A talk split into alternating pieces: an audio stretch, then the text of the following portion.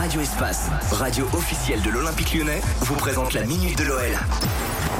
9h49 sur Radio Espace, la minute de l'OL avec Baptiste Berthelin. Salut Baptiste. Salut Fabien, salut à tous. Notre grand journaliste sportif. Et alors l'OL est à Metz ce soir. Pour la 26e journée de Ligue 1, l'OL a encore moins le droit à l'erreur après le match nul contre Strasbourg dimanche dernier. Pour ce match, Rudy Garcia pourra compter sur le grand retour de Léo Dubois dans le Mais groupe. oui.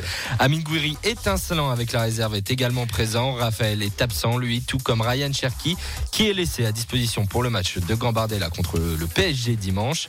Début du match ce soir à 20h45 du côté de la Moselle. Effectivement, et puis le match de l'année, ce sera mercredi au Groupama Stadium. L'OL reçoit la Juventus de Turin pour les huitièmes de finale de la Ligue des Champions. Bien évidemment, les Lyonnais sont condamnés à l'exploit face aux Italiens qui dominent leur championnat depuis des années. Mais la Juve se méfie tout de même, a annoncé le Français Adrien Rabiot qui connaît bien l'OL.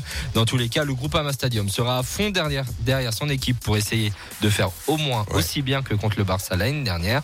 Coup d'envoi du choc à 21h. Et on a même encore des places à vous offrir jusqu'à mercredi si c'est pas beau. Et puis on termine avec le tweet de la semaine. C'est un poste de Jojo Chaumont qui nous a fait marrer. Barcelone a officialisé l'arrivée de Martin Braithwaite hier, ce qui en a surpris plus d'un, dont cet internaute.